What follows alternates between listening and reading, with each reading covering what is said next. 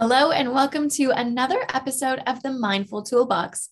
My name is Sarah Lynn. I'm the head tutor and founder of Bettering Youth, an academic tutoring company that blends in emotional well-being coaching. And today I wanted to chat to you about a conversation that I had with a student that really encouraged me to reflect upon how I'm dealing with difficult conversations. So today is all about supporting your child during times of uncertainty. Let's hop right in by looking at what we're going to talk about today. We're going to start with child development, head into chaos, then talk about our natural instinct to want to protect. I'm going to share with you the actual conversation that we had. We're going to talk about what went well, and then the format that I think was really helpful, that I believe will be super powerful for you to magpie, to take and adapt so you can support your child through times of uncertainty. Child development. Now, this is a time that is no stranger to chaos, right? We have the exam and academic pressures. There's the social media and navigating external world, peer groups, discovering autonomy and the responsibility that comes with it. And then there are the world events like the Ukraine crisis and the coronavirus and the Freedom Convoy and the Black Lives Matter. There's all of these external events that add an extra layer to what our children are already going through. So, as carers and mentors and educators, we have this natural instinct to want to protect, right? However, we need to remember that chaos is good Chaos is actually a time when our children are learning how to navigate difficult situations. They're becoming more autonomous and being able to stand up for themselves, create their own boundaries, and become independent. That doesn't mean, though, that it's easy for us as educators, mentors, and carers to watch on the sidelines as our children struggle and grapple with this. But we need to remember that it's actually not our job to stop them from feeling pain, but rather, our job is to be there to support them as they go through it. Now, this is a really important reminder that I personally needed to be reminded of because after the conversation that I'm going to be sharing with you happened, I felt as though I'd really let my student down like I said, I don't use this conversation as a look at this model answer. I think I did it so well, you should copy it. More so as a learning opportunity, a conversation piece. What went well and what could we adapt and improve upon? So, my thinking and reflection post conversation had me feeling like I didn't stop the pain. And that actually isn't the goal of the conversation. The goal is to support the child, to facilitate a conversation so they can navigate through it a little bit easier. When I was talking about this conversation with my mentor, she shared two things with me, and I'm going to share them with you because I think it's important that you hear them too. The first thing that she shared is that the fact that we are able to go into these difficult moments and hold space for the children around us is so courageous because not everyone has that ability or that want to be able to support their child in this way or their, their partners or, or anyone who's going through chaos. It's difficult sometimes to hold space for those that we care about. And so she reminded me that it's actually not what I say but rather the feeling that the child leaves with. It's not about what I say, but rather how the child feels. And that connects in so well with this quote. It's not about stopping the pain for them, right? We can't stop and shield them from everything. It's more so about how we can help them find their feet again. So let's jump in to the conversation. Is this the start of World War III? I'm not going to lie, this question rocked me I wasn't ready for it. It was a year seven math class. We were doing algebra, and this question came right out of left field. And immediately, my brain started going into panic mode. It started to make my heart rate increase. My face felt a little flush and hot, and my thoughts were spinning around my head so quickly. And the loudest thought was, What you say matters. Say the right thing. What you say matters. Say the right thing. And so I was really fortunate because I've had a lot of experience coaching and mentoring youth that I can pull from. But not everybody has that. So, this is where I'm, I'm hoping that this can be a learning opportunity for both of us. I started with a, re- a return question. I volleyed the question back. And I was amidst trying to avoid that panic because let's be real, my little guard dog, it was going pretty crazy. And that prefrontal cortex was pretty close to shutting off. But I responded with a question. I said, What do you mean, World War III? Like, are we going to be sent away on trains from our parents and our homes to escape bombs? You mean like what you were learning about when reading Goodnight, Mr. Tom? Yes, exactly. I can understand why your brain is wondering if you'll be sent away from your family. You read about it happening in World War II. It does sound intimidating, doesn't it? But I believe that to be highly unlikely. There are many other factors that are stopping the war from coming to our doorstep. Have you spoken to mom or dad about this yet? No. Do you feel comfortable talking to them about it?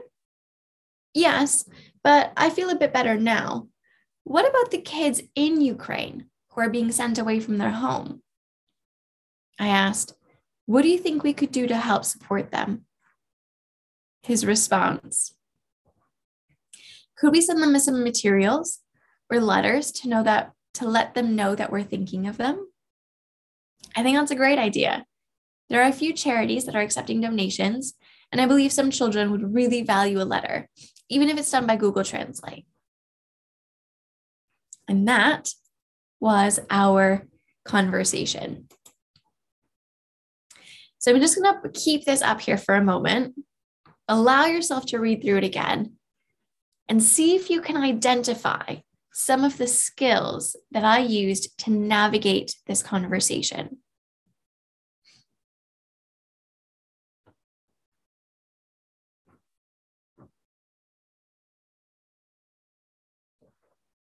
Is this the start of World War III? What do you mean, World War III? Like, are we going to be sent away on trains from our parents and our homes to escape bombs? Do you mean like what you were learning about when reading Goodnight, Mr. Tom? Yes, exactly. I can understand why your brain is wondering if you'll be sent away from your family. You read about it happening in World War II. It does sound intimidating, doesn't it? I believe that this will be highly unlikely. There are many factors that are stopping the war from coming to our doorstep. Have you spoken to your mom or dad about this yet? No. Do you feel comfortable talking to them about it? Yes, but I feel a bit better now. What about the kids in Ukraine who are being sent away from their home? Well, what do you think that we could do to support them? Could we send them some materials or letters to let them know we're thinking of them? I think that's a great idea. There are a few charities that are accepting donations, and I believe some children would really value a letter, even if it's done by Google Translate. Now, I've had a couple of conversation pieces or skills be presented to me in the chat box. So I'm just going to highlight a couple of them. There are a lot of questions. Absolutely. If I annotate the screen here, we can see that there are question marks in just about every line, especially at the beginning. So questioning is definitely a key skill that we could use to navigate conversations.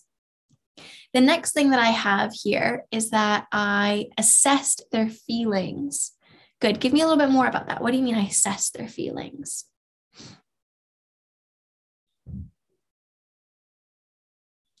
Yes. Yeah, absolutely. So I said, Do you feel comfortable talking to them about it?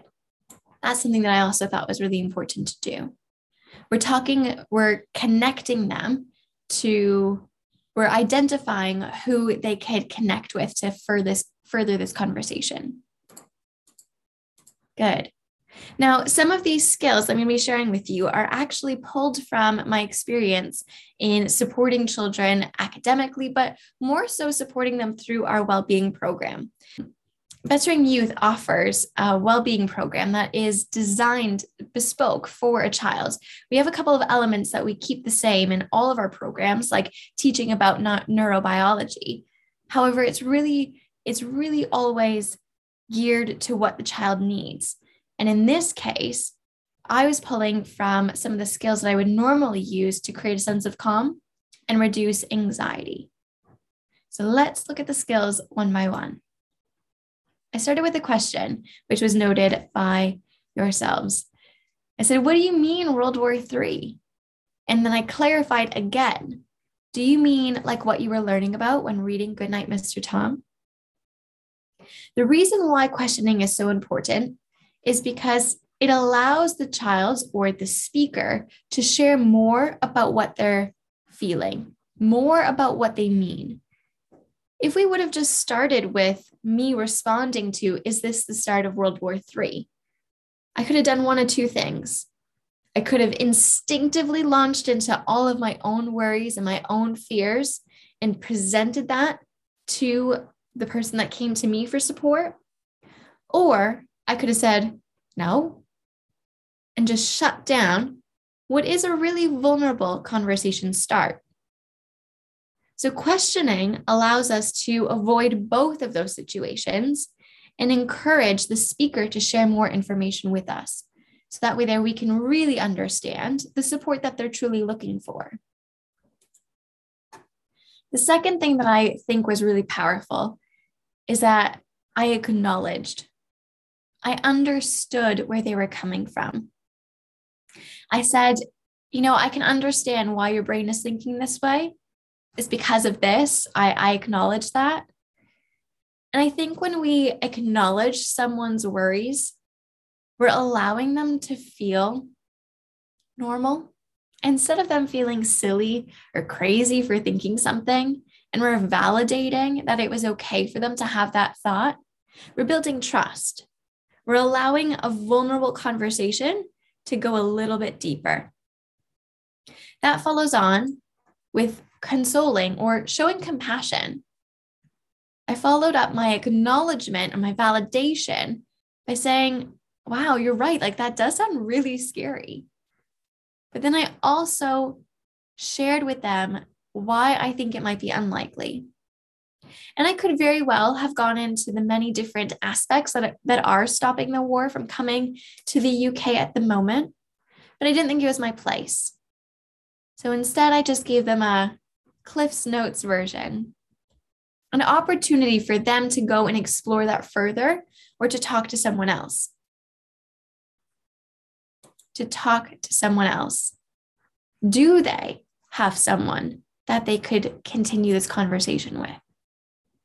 As educators and mentors, a lot of the times we make a very different relationship with our children than a parent would.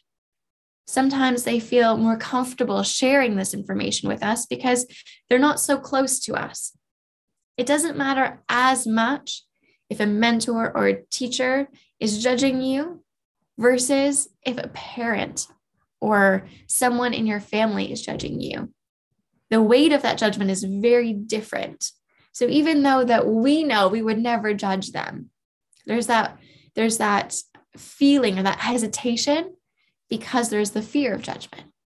So this is why having a mentor or having some other adult in your child's life that they could turn to and could have these conversations with is really valuable. But I use connection here to find out if they did have someone that they could continue the conversation with and what their comfort level was. At the very end, we then refocused the conversation. A lot of the times, anxiety is because we feel like we have no control. By refocusing, we're giving the control back to the speaker, to the child. I said, What do you think we could do to help support them?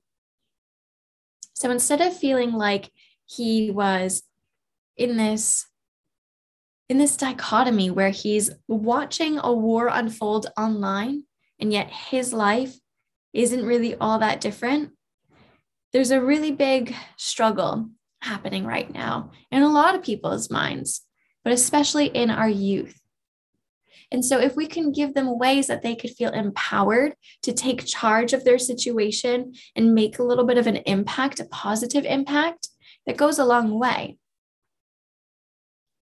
And I think his suggestion was fantastic. So, as we know, child development is definitely a time of chaos and uncertainty. And there's a lot of different factors my hope is that if we're able to pull out some of these key skills that encourage a vulnerable conversation, our children are going to grow into more empathetic and courageous individuals who understand not only their feelings more, but they have the communication skills to understand others better as well. Okay, so here are the five different tools that I used inside this conversation. Now, remember that these skills are not the end all be all. I'm not saying that this is the format or even the even the way that you should approach an uncertain conversation. What I'm hoping that this will do is provide you with a couple of skills. So, when an opportunity presents itself for you to be able to hold space and have a vulnerable conversation, you have these hanging on in the background that can allow you to, to be courageous and hold that space more comfortably. Now, what I want to do is I want to take a moment because I can see that there are a lot of educators here, and I want to relate these specific five skills to something that we might deal with on, on the daily when we're talking about when we're um, working with our students. What is something that they constantly come at you with? Something that they're not comfortable with or that you know is kind of vulnerable for them to be sharing? Yes. I am not good at math. How many times have we heard that? How many times a day have we heard that? I'm sure even as parents, you have heard this. Yeah, a lot of the times it is because they feel as though they are too slow. But we need to have the conversation with them to question why they feel like they're not good at maths. You know, Sarah Lynn back in 2015, 2016, if a child would come to me and they would say, I'm really rubbish at math, I would say to them, no, you're not. Of course you're not. Anyone can do it. Come on, let's get on with it. And what I didn't realize then was that I was actually stopping a conversation for discovery.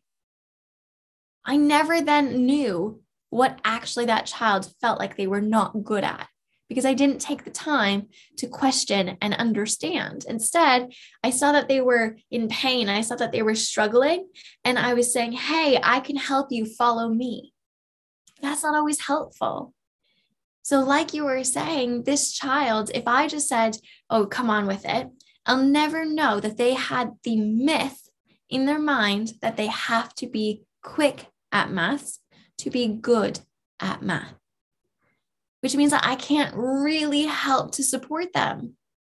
So by being so by questioning, we're ensuring that we are there for our students. So we can acknowledge that they're not crazy in thinking this. We can demystify some of the myths that they're telling themselves.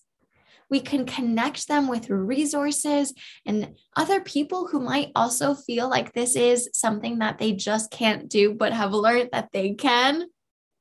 and then we can put them back in control. I would love if we could use this as a conversation starter. I've written a blog up on the Bettering Youth website, and I would be so grateful if you could share your own thoughts and ideas about what other skills we might be able to bring into these difficult conversations, or which skills you didn't really think about in the past, but now you're grateful and feeling courageous to try. This isn't an end all be all. Hopefully, it's a spark that will allow us to keep showing up a little bit more courageous. Because at the end of the day, what have we realized? It's not about what we say, but how they feel in the end. So hopefully, you can see that my student went from very anxious, and in the end, he felt in control and like he was going to be able to provide something towards something that he was really concerned about. Any thoughts?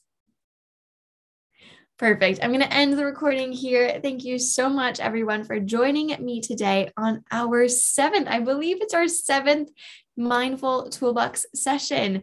Next month, we are showing up on the second Wednesday at 7 15 p.m. to dive in a little more. If you'd like to find more information, please make sure that you head over to betteringyouth.co.uk. You can find all of our other Mindful Toolbox sessions and webinars all listed there, as well as all of the resources that we include on our very plurific blog. Right. Have a great day, everybody. Thanks so much for being here, and I'll speak to you all soon. Bye.